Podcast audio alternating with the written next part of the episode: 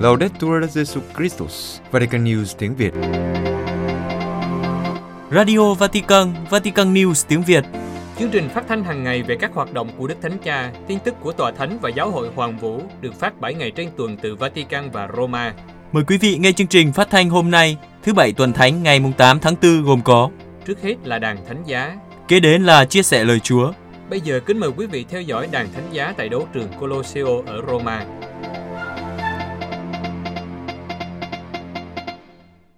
Kính thưa quý thính giả, trong chương trình thứ bảy tuần thánh này, chúng tôi mời quý vị theo dõi đàn thánh giá tại đấu trường Colosseo đã được dự kiến do Đức Thánh Cha chủ sự.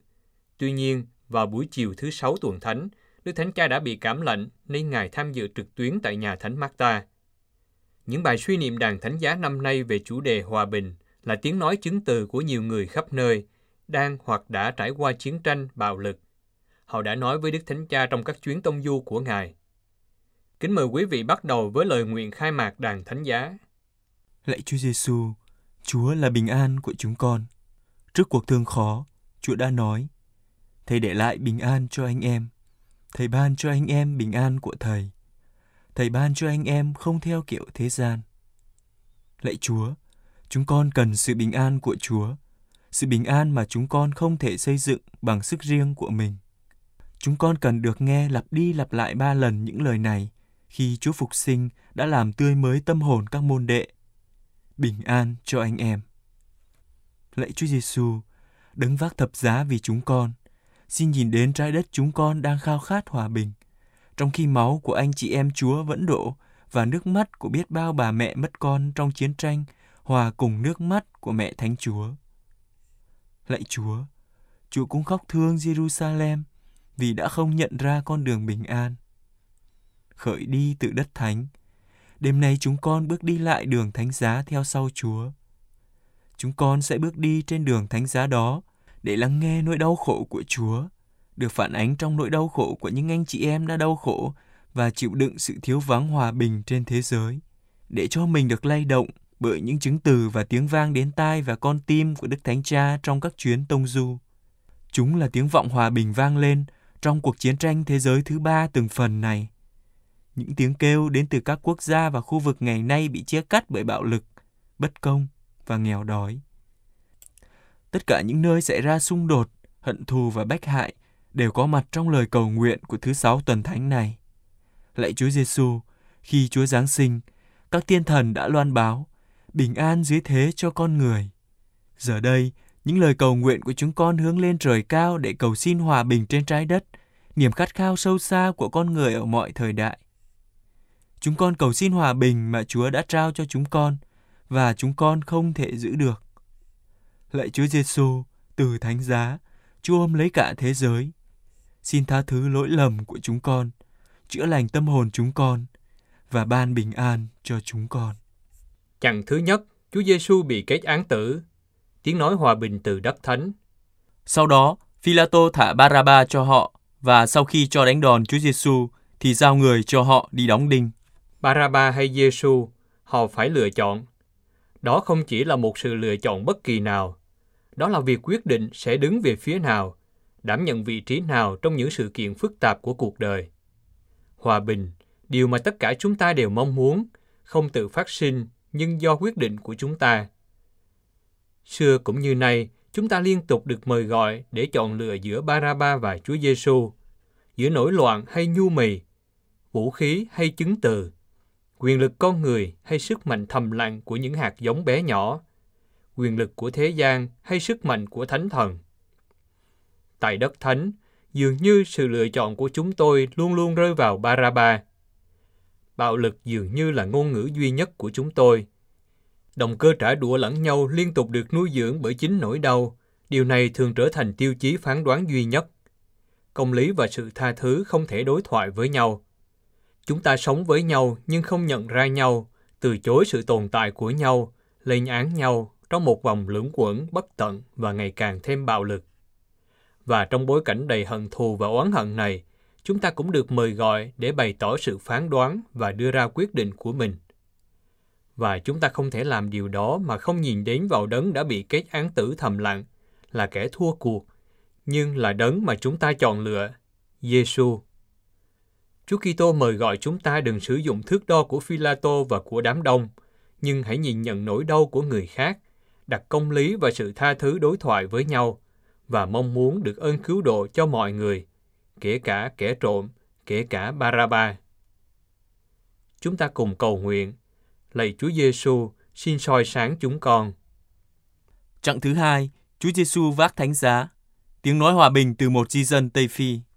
Tội lỗi của chúng ta, chính người đã mang vào thân thể mà đưa lên cây thập giá, để một khi đã chết đối với tội, chúng ta sống cuộc đời công chính, vì người phải mang lấy những vết thương mà anh em đã được chữa lành. Con đường thánh giá của tôi bắt đầu cách đây 6 năm, khi tôi rời thành phố của mình. Sau 13 ngày hành trình, chúng tôi đến sa mạc và vượt qua sa mạc trong 8 ngày. Gặp thấy những ô tô bị cháy, những thùng nước rỗng, xác người, cho đến khi chúng tôi đến được Libya. Những ai còn nợ những kẻ buôn người vượt biên đã bị nhốt và bị tra tấn cho đến chết khi họ trả hết nợ. Một số mất mạng, số khác mất đầu. Họ hứa đưa tôi đến một con tàu đến châu Âu, nhưng các chuyến đi đã bị hủy bỏ và chúng tôi không lấy lại được tiền. Ở đó có chiến tranh và chúng tôi không còn quan tâm đến bạo lực và đạn lạc nữa. Tôi đã tìm được công việc của một thợ trát vữa để trả tiền cho một cuộc vượt biển khác. Cuối cùng, tôi đi cùng hơn 100 người trên một chiếc xuồng cao su. Chúng tôi đi thuyền trong nhiều giờ trước khi một con tàu Ý cứu chúng tôi. Tôi tràn ngập niềm vui. Chúng tôi quỳ xuống tạ ơn Chúa. Sau đó, chúng tôi phát hiện ra rằng con tàu đang quay trở lại Libya. Ở đó, chúng tôi bị nhốt trong một trung tâm giam giữ, nơi tồi tệ nhất trên thế giới. Mười tháng sau, tôi lại lên thuyền. Đêm đầu tiên sóng to, bốn người rơi xuống biển, cứu được hai người. Tôi lăn ra ngủ và chỉ mong chết. Tỉnh dậy, tôi thấy mọi người bên cạnh tôi đang cười. Một số ngư dân Tunisia đã kêu cứu. Con tàu đã đến và các tổ chức phi chính phủ đã cho chúng tôi ăn, cho quần áo và chỗ ở. Tôi đã làm việc để trả tiền cho một cuộc vượt biển khác. Đó là lần thứ sáu. Sau ba ngày lênh đênh trên biển, tôi đến Manta. Tôi ở một trung tâm trong sáu tháng và ở đó tôi đã mất trí. Hàng đêm tôi hỏi Chúa tại sao? Tại sao những người như chúng tôi lại coi chúng tôi như kẻ thù? Nhiều người chạy trốn chiến tranh đeo thánh giá giống như của tôi. Chúng ta cùng cầu nguyện. Lạy Chúa Giêsu, xin giải thoát chúng con. Chặng thứ ba, Chúa Giêsu ngã xuống đất lần thứ nhất. Tiếng nói hòa bình từ những người trẻ Trung Mỹ. Chính người đã mang lấy những bệnh tật của chúng ta, đã gánh chịu những đau khổ của chúng ta. Còn chúng ta, chúng ta lại tưởng người bị phạt, bị Thiên Chúa giáng họa, phải nhục nhã ê chề. Chính người đã bị đâm vì chúng ta phạm tội, bị nghiền nát vì chúng ta lỗi lầm. Người trẻ chúng ta muốn hòa bình, nhưng chúng ta thường sa ngã và sự sa ngã có nhiều tên gọi, lười biếng, sợ hãi, ngã lòng và cả những hứa hẹn hão huyền về một cuộc sống dễ dàng nhưng bẩn thỉu được tạo nên bởi sự tham lam và đồi bại. Đây là điều làm gia tăng vòng xoáy của buôn bán ma túy, bạo lực, nghiện ngập và bóc lột con người, trong khi quá nhiều gia đình tiếp tục đau khổ vì mất con cái. Và sự không trừng phạt đối với những kẻ lừa đảo, bắt cóc và giết người cứ tiếp diễn vô tận. Làm thế nào để có được hòa bình? Lạy Chúa Giêsu, Chúa đã ngã vùi dưới chân thập giá. Nhưng rồi Chúa đã đứng dậy, Chúa lại vác lấy thập giá, và với nó, Chúa ban bình an cho chúng con. Chúa thúc bách chúng con nắm lấy cuộc sống trong tay. Chúa thúc bách chúng con can đảm dấn thân trước điều mà ngôn ngữ của chúng con gọi là thỏa hiệp. Và nó cũng có nghĩa là nói không với rất nhiều thỏa hiệp, với những thỏa hiệp sai lầm giết chết hòa bình. Chúng con có đầy những thỏa hiệp. Chúng con không muốn bạo lực, nhưng chúng con lại tấn công trên mạng xã hội đối với những người không cùng suy nghĩ với chúng con. Chúng con muốn một xã hội hiệp nhất, nhưng chúng con lại không nỗ lực để hiểu ai là những người thân cận của chúng con. Tệ hơn, chúng con bỏ rơi những người cần đến chúng con. Lạy Chúa, xin đặt vào lòng chúng con khát vọng nâng đỡ những ai ngã quỵ, như Chúa đã làm với chúng con. Chúng ta cùng cầu nguyện. Lạy Chúa Giêsu, xin nâng chúng con dậy. Chặng thứ tư, Chúa Giêsu gặp Đức Mẹ. Tiếng nói hòa bình từ một bà mẹ Nam Mỹ. Ông Simeon chúc lành cho hai ông bà và nói với bà Maria, mẹ của hài nhi. Thiên Chúa đã đặt cháu bé này làm duyên cớ cho nhiều người Israel ngã xuống hay đứng lên. Cháu còn là dấu hiệu cho người đời chống bán, và như vậy, những ý nghĩ từ thâm tâm nhiều người sẽ lộ ra. Năm 2012, một quả mìn do quân du kích gài đã nổ và tàn phá chân tôi. Những mảnh đạn gây ra hàng chục vết thương trên người tôi. Từ thời điểm đó, tôi luôn nhớ tiếng la hét của mọi người và máu ở khắp mọi nơi. Nhưng điều khiến tôi kinh hãi nhất là nhìn thấy đứa con 7 tháng tuổi bê bết máu với nhiều mảnh thủy tinh găm vào khuôn mặt bé bỏng. Mẹ Maria cảm thấy thế nào khi nhìn thấy khuôn mặt bầm tím và đầy máu của Chúa Giêsu? Tôi, một nạn nhân của bạo lực vô nghĩa, lúc đầu cảm thấy tức giận và phẫn uất. Nhưng sau đó, tôi khám phá ra rằng nếu tôi gieo rắc hận thù, tôi sẽ tạo ra nhiều bạo lực hơn. Tôi nhận ra rằng bên trong tôi và xung quanh tôi còn có những vết thương sâu hơn những vết thương trên cơ thể. Tôi hiểu rằng nhiều nạn nhân giống như tôi và ngang qua tôi cần khám phá ra rằng mọi sự vẫn chưa là điểm kết đối với họ và một người không thể sống với sự oán giận. Vì vậy, tôi bắt đầu giúp đỡ họ. Tôi nghiên cứu để dạy cách phòng ngừa tai nạn do hàng triệu quả mìn nằm rải rác trên lãnh thổ chúng tôi.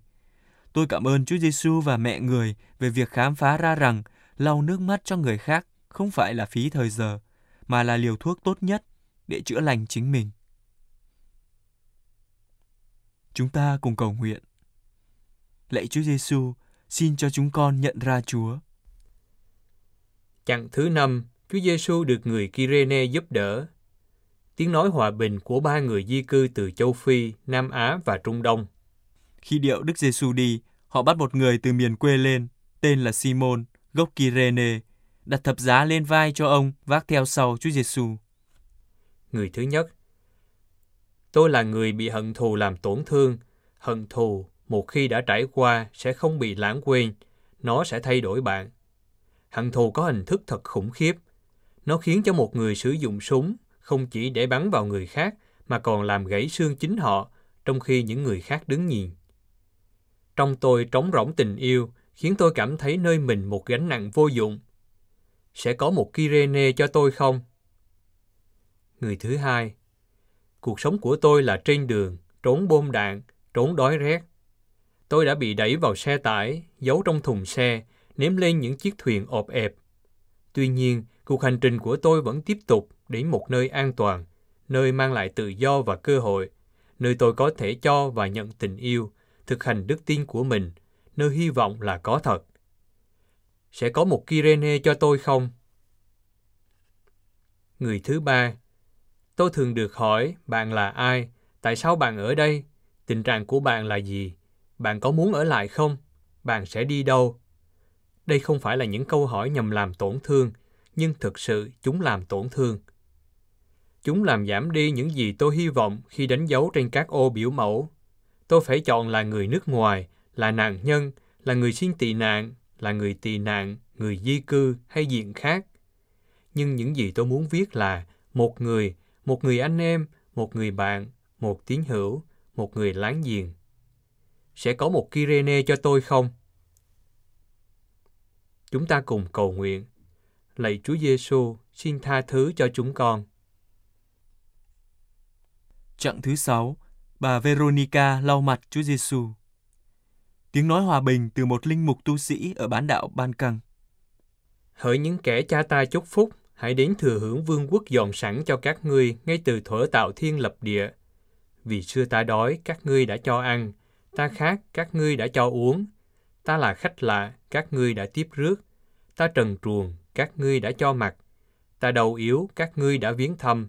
Ta ngồi tù, các ngươi đến hỏi han. Tôi là một linh mục quản sứ, 40 tuổi khi chiến tranh đến. Nhiều người mang vũ khí đột nhập vào nhà xứ và đưa tôi đến một cánh đồng, nơi tôi đã phải ở đó 4 tháng. Thật khủng khiếp. Thiếu những điều kiện vệ sinh tối thiểu, chúng tôi phải chịu đói khát, không được tắm rửa, cạo râu. Chúng tôi bị ngược đãi, bị đánh đập và tra tấn bằng nhiều đồ vật khác nhau.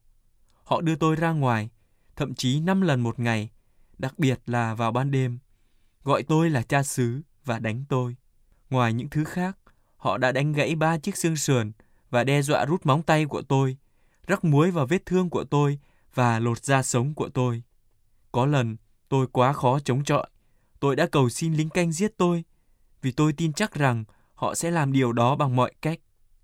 Nhưng lính canh trả lời tôi, ông sẽ không chết dễ dàng như vậy. Đội ông, chúng tôi sẽ nhận lại 150 người của chúng tôi. Những lời đó làm sống lại trong tôi hy vọng sống sót. Nhưng tôi sẽ không thể tự mình chịu đựng tất cả những điều đó nếu không có Chúa.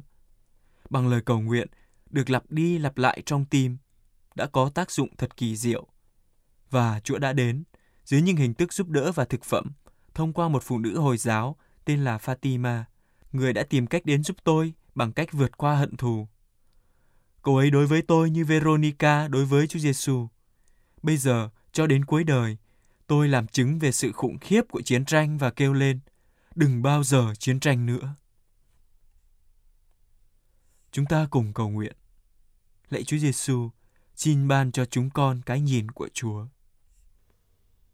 Chặng thứ bảy, Chúa Giêsu ngã xuống đất lần thứ hai. Tiếng nói hòa bình của hai thiếu niên Bắc Phi. Lạy Chúa, có bao giờ chúng con đã thấy Chúa đói mà cho ăn, khát mà cho uống? Có bao giờ đã thấy Chúa là khách lạ mà tiếp rước, hoặc trần truồng mà cho mặc? Có bao giờ chúng con đã thấy Chúa đau yếu hoặc ngồi tù mà đến hỏi han đâu? Đức vua sẽ đáp lại rằng, ta bảo thật các ngươi, mỗi lần các ngươi làm như thế cho một trong những anh em bé nhỏ nhất của ta đây, là các ngươi đã làm cho chính ta vậy. Thứ nhất, con tên là Joseph, 16 tuổi. Con đến trại tản cư cùng với bố mẹ vào năm 2015 và đã sống ở đó hơn 8 năm. Nếu có hòa bình, con sẽ ở lại ngôi nhà của mình, nơi con được sinh ra và tận hưởng tuổi thơ của mình. Ở đây cuộc sống không tốt, con sợ tương lai đối với con và với những đứa trẻ khác. Tại sao chúng con phải chịu đựng trong trại tản cư? Bởi vì những cuộc xung đột đang diễn ra ở đất nước của chúng con, nơi đã bị chiến tranh tàn phá từ lâu. Không có hòa bình, chúng ta sẽ không thể đứng dậy. Nhiều khi hòa bình được hứa hẹn, nhưng chúng ta lại tiếp tục ngã gục dưới sức nặng của chiến tranh, dưới thập giá của chính chúng ta. Con cảm tạ Chúa, đấng đã nuôi dưỡng chúng con như một người cha và nhiều người quảng đại mà con có thể chưa bao giờ biết đến và những người đã giúp chúng con sống sót. Thứ hai, con là Johnson và kể từ năm 2014, con đã sống ở một trại khác dành cho những người tản cư, khu B, tổ 2. Con 14 tuổi và đang học lớp 3. Cuộc sống ở đây không tốt, nhiều trẻ em không được đến trường vì không có giáo viên hoặc không có trường học dành cho tất cả mọi người. Nơi này quá nhỏ và đông đúc, thậm chí không có sân để chơi bóng đá. Chúng con muốn hòa bình để về nhà. Hòa bình là tốt, chiến tranh là xấu. Con muốn nói với tất cả những nhà lãnh đạo của thế giới và con xin tất cả những người bạn cầu nguyện cho hòa bình. Chúng ta cùng cầu nguyện. Lạy Chúa Giêsu, xin làm cho chúng con mạnh mẽ. Chặng thứ 8 Chúa Giêsu gặp các phụ nữ Jerusalem. Tiếng nói hòa bình từ Đông Nam Á. Dân chúng đi theo người đông lắm. Trong số đó có nhiều phụ nữ vừa đấm ngực vừa than khóc người. Chúa Giêsu vác thập giá của người và tôi nghĩ rằng đất nước của tôi cũng mang thập giá của mình. Chúng tôi là một dân tộc yêu chuộng hòa bình, nhưng chúng tôi đang bị đè bẹp bởi thập giá của xung đột, bởi bạo lực, bởi những di tản nội địa, bởi những cuộc tấn công vào những nơi thờ phượng. Lạy Chúa Giêsu, quả là một gánh nặng mà chúng con phải lê bước trên đường thánh giá dường như vô tận. Những giọt nước mắt của những người mẹ khóc cho cái đói của những đứa con của họ. Và giống như họ, tôi cũng không có nhiều lời để cầu nguyện, nhưng có nhiều nước mắt để dâng. Lạy Chúa, đoàn lính dẫn Chúa đến đồi Can Vê thật đông, nhưng những người phụ nữ khóc thương đã vượt qua đám đông bị sự giữ lấn át. Chính họ đã tiếp thêm sức mạnh cho Chúa. Những người mẹ không nhìn Chúa như một người bị kết án, mà là một đứa con. Ở đây cũng vậy, một người phụ nữ bước ra khỏi đám đông, người đã trở thành mẹ tinh thần của nhiều người. Người đã quỳ xuống để bảo vệ người dân của mình trước sức mạnh vũ trang và sẵn sàng hy sinh mạng sống của mình bằng sự nhu mì, cầu xin hòa bình và hòa giải. Lạy Chúa Giêsu, nay cũng như xưa, trong sự xô bồ rùng rợn của hận thù, vũ điệu hòa bình đã được cất lên. Và Kitô hữu chúng con muốn trở thành khí cụ của hòa bình.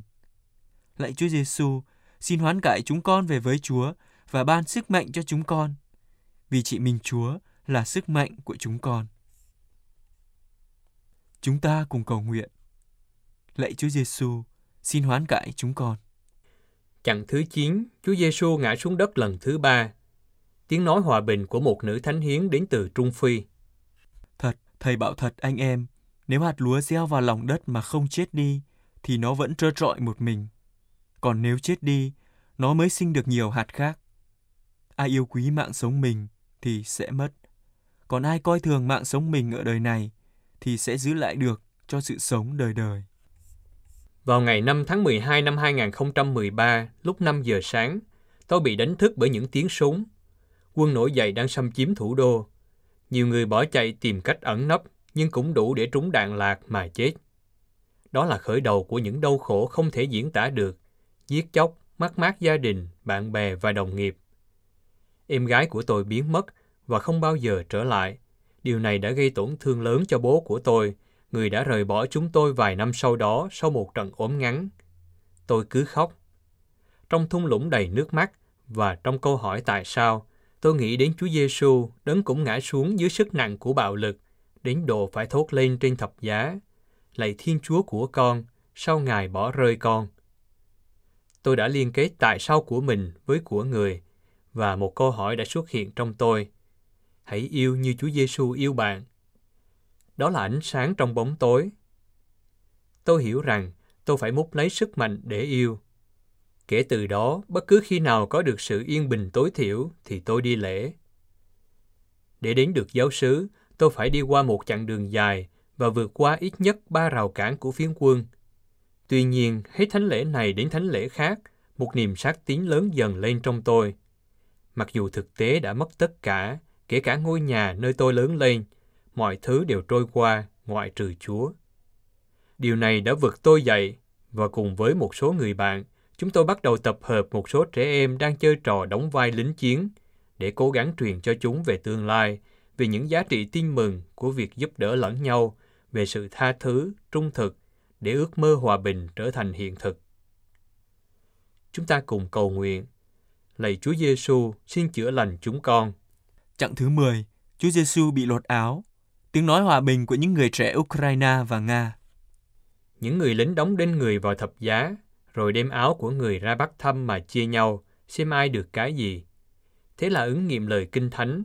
Áo sống tôi, chúng đem chia chác, cả áo dài cũng bắt thăm luôn. Năm ngoái, bố và mẹ đưa tôi và em trai tôi sang Ý, nơi bà của chúng tôi đã làm việc hơn 20 năm. Chúng tôi rời Mariupol trong đêm.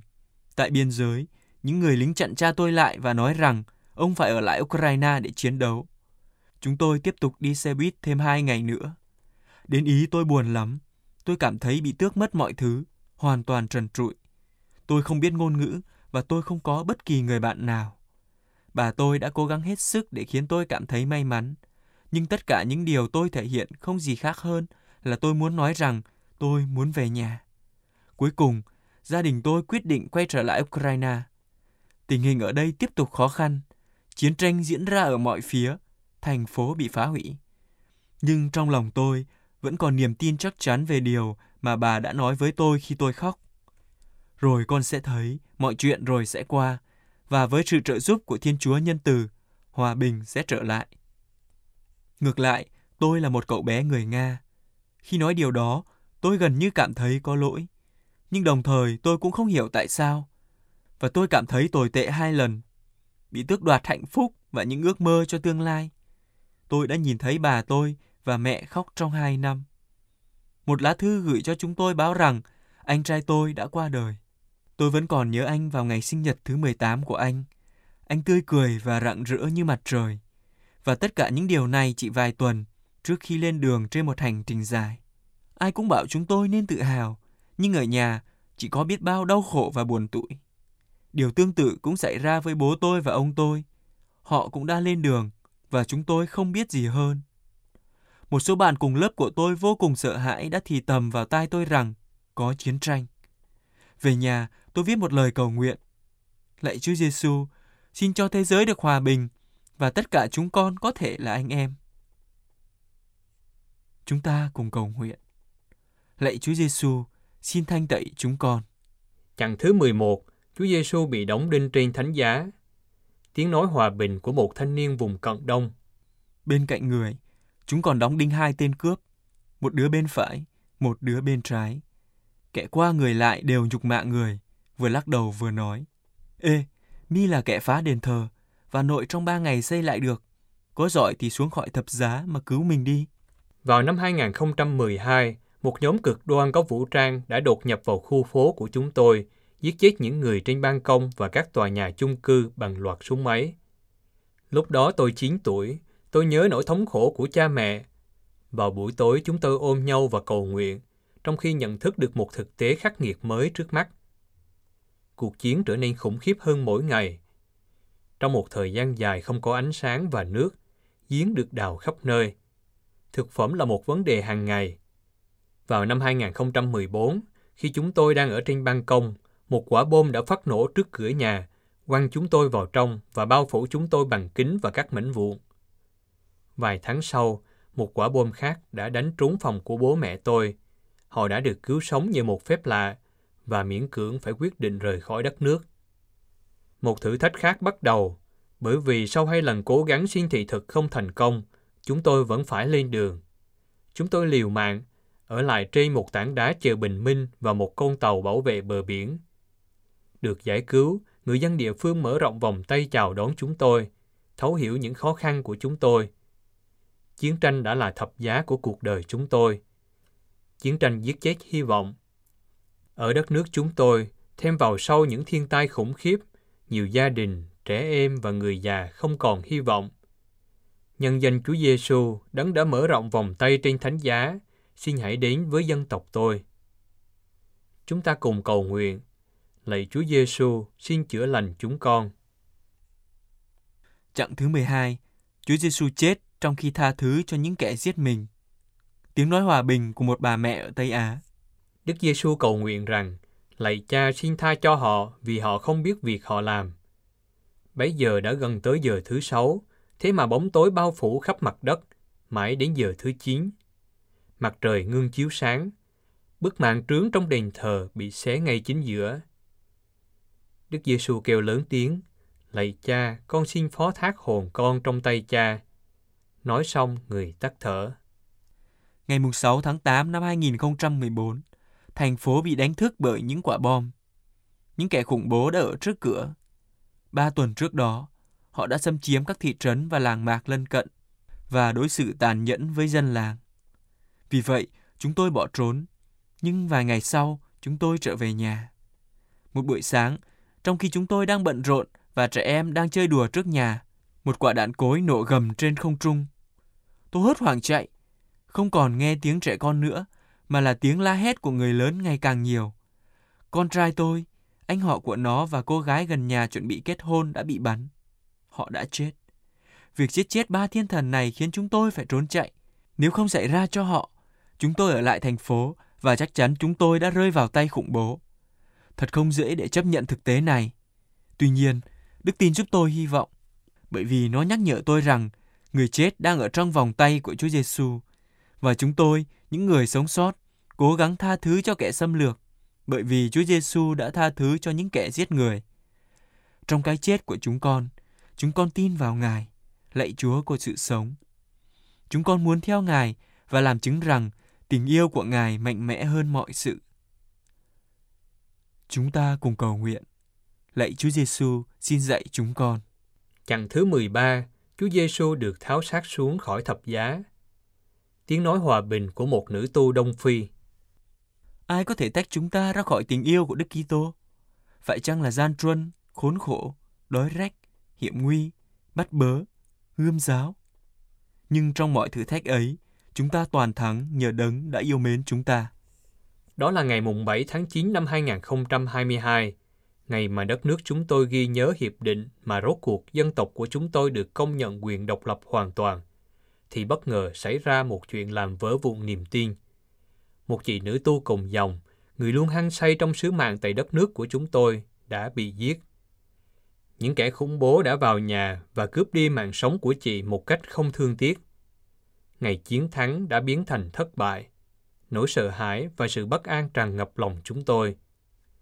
Kinh nghiệm của hàng trăm gia đình chứng kiến cái chết bi thảm của người thân đã trở thành chuyện thực tế. Những bàn tay của chúng tôi ôm lấy thi thể của người chị em. Thật không dễ dàng đồng hành với cái chết do bạo lực của một người trong gia đình, của một người bạn, một người láng giềng, cũng như không dễ dàng khi nhìn thấy nhà cửa và tài sản của mình biến thành tro bụi và tương lai trở nên tăm tối. Nhưng đây là cuộc sống của người dân của tôi, là cuộc sống của tôi. Tuy nhiên, như chúng ta đã được chứng kiến và học hỏi được từ trường học của Đức Trinh Nữ Nazareth, người đã đón nhận Chúa Giêsu đã chết trong vòng tay của mình và chiêm ngắm người với tình yêu được soi sáng bởi đức tin. Chúng ta phải không ngừng tìm thấy can đảm để mơ về một tương lai đầy hy vọng, hòa bình và hòa giải. Bởi vì tình yêu của Chúa Kitô phục sinh đã được đổ tràn vào tâm hồn chúng ta. Bởi vì người là bình an của chúng ta, người là chiến thắng đích thực của chúng ta. Và không gì có thể chia cắt chúng ta khỏi tình yêu của người. Chúng ta cùng cầu nguyện, lạy Chúa Giêsu xin thương xót chúng con. Chặng thứ 14, Chúa Giêsu được an táng trong mộ. Tiếng nói hòa bình của các thiếu nữ từ Nam Phi. Sau đó, ông Joseph, người Arimathe, xin ông Philato cho phép hạ thi hài Đức Giêsu xuống. Ông Philato chấp thuận. Vậy ông Joseph đến hạ thi hài người xuống. Ông Nicodemo cũng đến. Ông mang theo chừng một trăm cân một dược trộn với trầm hương. Ông lãnh thi hài Đức Giêsu, lấy băng vải tẩm thuốc thơm mà quấn. Đó là một buổi tối thứ sáu khi quân nội dậy đột nhập vào làng của chúng tôi, bắt giữ nhiều con tin nhất có thể, dẫn đi bất cứ ai chúng gặp và chất lên người chúng tôi những thứ chúng đã cướp được. Trên đường đi, họ đã giết nhiều người bằng súng hoặc dao. Họ đưa những phụ nữ đến công viên. Mỗi ngày chúng tôi bị hành hạ cả thể xác lẫn tâm hồn, bị lột sạch quần áo và nhân phẩm. Chúng tôi sống trần truồng để khỏi chạy trốn. May mắn là một ngày nọ, khi họ cử chúng tôi đi lấy nước từ sông, tôi đã trốn thoát. Tỉnh của chúng tôi ngày nay vẫn là một nơi đầy nước mắt và đau thương. Khi Đức Thánh Cha đến lục địa của chúng tôi, chúng tôi đã đặt dưới chân thánh giá Chúa Giêsu những quần áo của những người có vũ trang. Điều vẫn còn khiến chúng tôi sợ hãi. Nhân danh Chúa Giêsu, chúng tôi tha thứ cho họ về tất cả những gì họ đã làm với chúng tôi. Chúng tôi cầu xin Chúa ban cho chúng tôi ơn chung sống hòa bình và nhân văn. Chúng ta biết và tin rằng ngôi mộ không phải là nơi cư ngụ cuối cùng, nhưng tất cả chúng ta đều được kêu gọi đến sự sống mới ở Jerusalem trên trời. Chúng ta cùng cầu nguyện. Lạy Chúa Giêsu, xin gìn giữ chúng con. Lời nguyện kết với 14 lần tạ ơn. Lạy Chúa Giêsu, ngôi lời hằng hữu của Chúa Cha, vì chúng con Chúa đã thinh lặng và trong sự thinh lặng dẫn chúng con đến mộ Chúa, vẫn còn một lời mà chúng con muốn nói với Chúa khi chúng con chiêm ngắm đường thánh giá mà Chúa đã đi. Tạ ơn lạy Chúa Giêsu, xin tạ ơn Chúa vì sự hiền lành đánh đổ sự kiêu ngạo. Tạ ơn Chúa vì sự can đảm Chúa đã ôm lấy thánh giá. Tạ ơn Chúa vì sự bình an chảy ra từ những vết thương của Chúa. Tạ ơn Chúa đã ban cho chúng con mẹ thánh của Ngài, làm mẹ chúng con. Tạ ơn Chúa vì tình yêu được thể hiện khi đối mặt với sự phản bội. Tạ ơn Chúa vì đã biến nước mắt thành nụ cười. Tạ ơn Chúa vì đã yêu thương tất cả mọi người mà không loại trừ bất kỳ ai. Tạ ơn Chúa vì niềm hy vọng mà Chúa đổ đầy trong giờ thử thách. Tạ ơn Chúa về lòng thương xót chữa lành những đau khổ. Tạ ơn Chúa vì đã tự trút bỏ mọi sự để làm cho chúng con trở nên giàu có. Tạ ơn Chúa vì đã biến cây thập giá thành cây sự sống. Tạ ơn Chúa vì sự tha thứ Chúa ban cho những kẻ giết Ngài. Tạ ơn Chúa đã đánh bại sự chết. Lạy Chúa Giêsu, tạ ơn Chúa vì ánh sáng Chúa đã thắp lên trong đêm tối của chúng con và bằng cách hòa giải mọi chia rẽ, Chúa đã làm cho tất cả chúng con trở thành anh chị em, con của cùng một cha trên trời.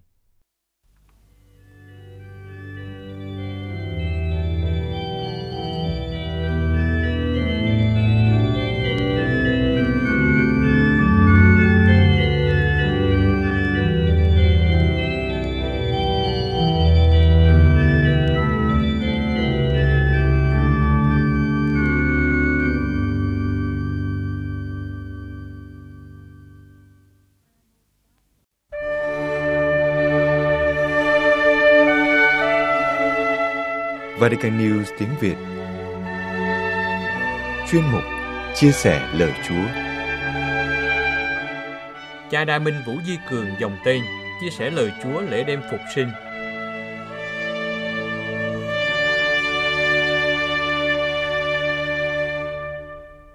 Xin kính chào quý ông bà cùng toàn thể anh chị em. Câu chuyện phục sinh đã xảy ra cách đây hơn 2.000 năm.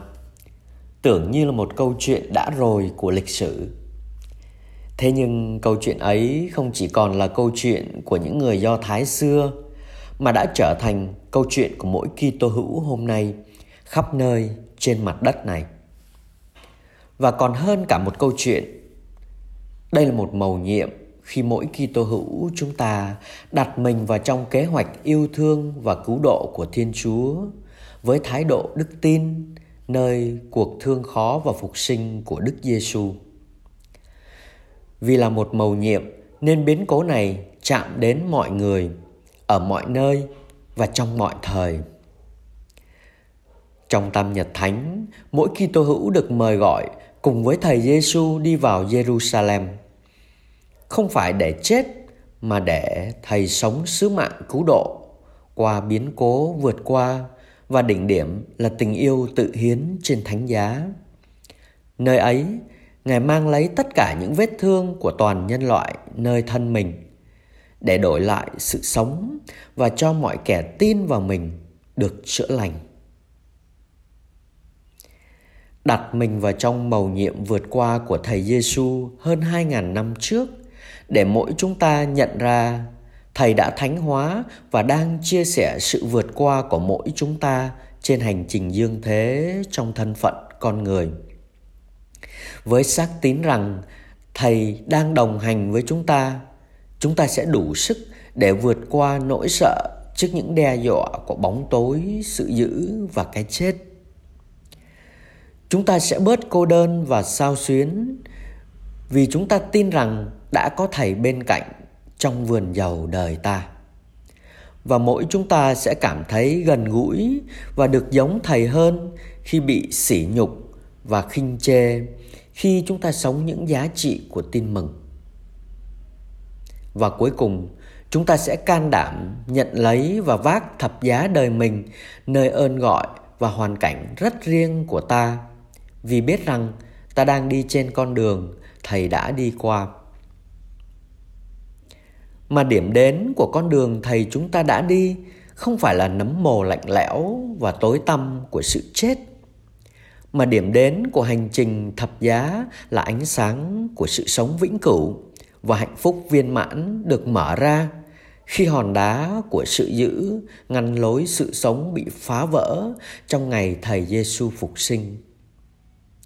Kính thưa quý ông bà anh chị em, tất cả các bài sách thánh trong đêm vọng phục sinh là những điểm nhấn nổi bật của lịch sử cứu độ, mà đỉnh cao là câu chuyện phục sinh được thánh sử Matthew thuật lại.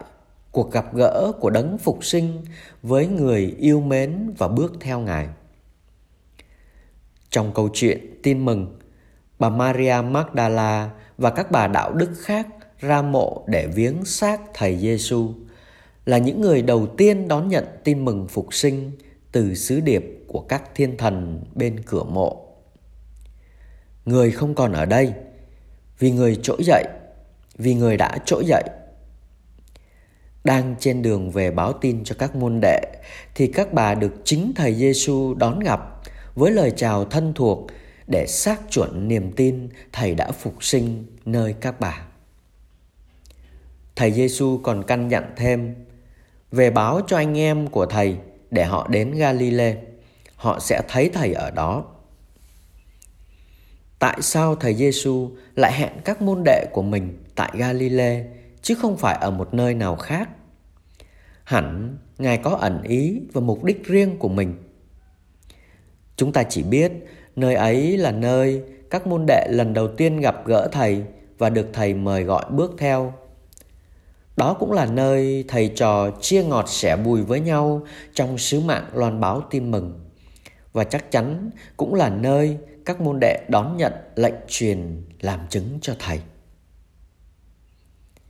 Đúng như lời hẹn của thầy – các môn đệ đã gặp gỡ được đấng phục sinh, là thầy mình qua nhiều hoàn cảnh và phương thế khác nhau. Lúc thì nơi bãi biển, sau khi các ông đã mệt nhoài sau một đêm lao tác. Khi thì trong bữa ăn sau một ngày bộ hành với các môn đệ mình mà họ không nhận ra cho đến khi thầy bẻ bánh thì mắt họ mới mở ra và nhận ra thầy. Và còn nhiều lần thầy Giêsu tỏ mình ra để an ủi, dạy dỗ và củng cố niềm tin cho các môn đệ của mình. Nếu câu chuyện phục sinh là câu chuyện của những cuộc gặp gỡ giữa đấng phục sinh với những người tin tưởng, yêu mến và bước theo Ngài, thì câu chuyện này cũng là câu chuyện của tôi, của anh và của mỗi chúng ta. Đức Giêsu đang hẹn tôi ở đâu vậy? Đâu là Galilee của mỗi chúng ta? Nơi mà lần đầu tiên tôi có kinh nghiệm được Chúa vẫy gọi bước theo. Nơi mà tôi cùng với Chúa sống ơn gọi và sứ mạng của mình. Galilee ấy có thể chính trong mái nhà của tôi, văn phòng làm việc của tôi hay trong công ty xí nghiệp của tôi nơi tôi sống ơn gọi của một Kitô hữu. Galilee ấy có thể là nơi cộng đoàn đời tu của tôi, nơi tôi mục vụ và lao tác với dân Chúa trong ơn gọi linh mục, tu sĩ. Vâng, thưa ông bà anh chị em, đấng phục sinh vẫn đang tiếp tục hẹn gặp và chờ đợi chúng ta đấy. Xin Chúa mở mắt mở tai và mở tâm hồn chúng ta để chúng ta nhận ra Ngài, nghe được những lời an ủi của Ngài và cảm được tình thương và sự nâng đỡ của Ngài nơi những người chúng ta sống cùng, nơi những người đồng hành với chúng ta trong lao tác và nơi những người chúng ta được gửi đến để phục vụ. Chúng ta có thể đoan chắc gặp được đấng phục sinh đời chúng ta sẽ nên khác cũng như các môn đệ đầu tiên và bao thế hệ những người theo chúa đã nên khác hãy lên đường và tìm gặp đấng ấy nơi galilee đời mình. Ngài đang ở rất gần mỗi chúng ta. Có khi chúng ta đã từng gặp ngài mà chưa nhận ra ngài đấy. Amen.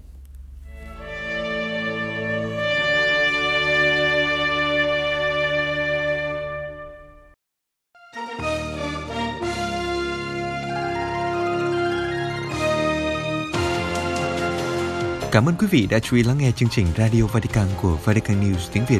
Xin Thiên Chúa chúc lành cho quý vị và toàn gia quyến. Laudetur Jesu Christus, ngợi khen Chúa Giêsu Kitô.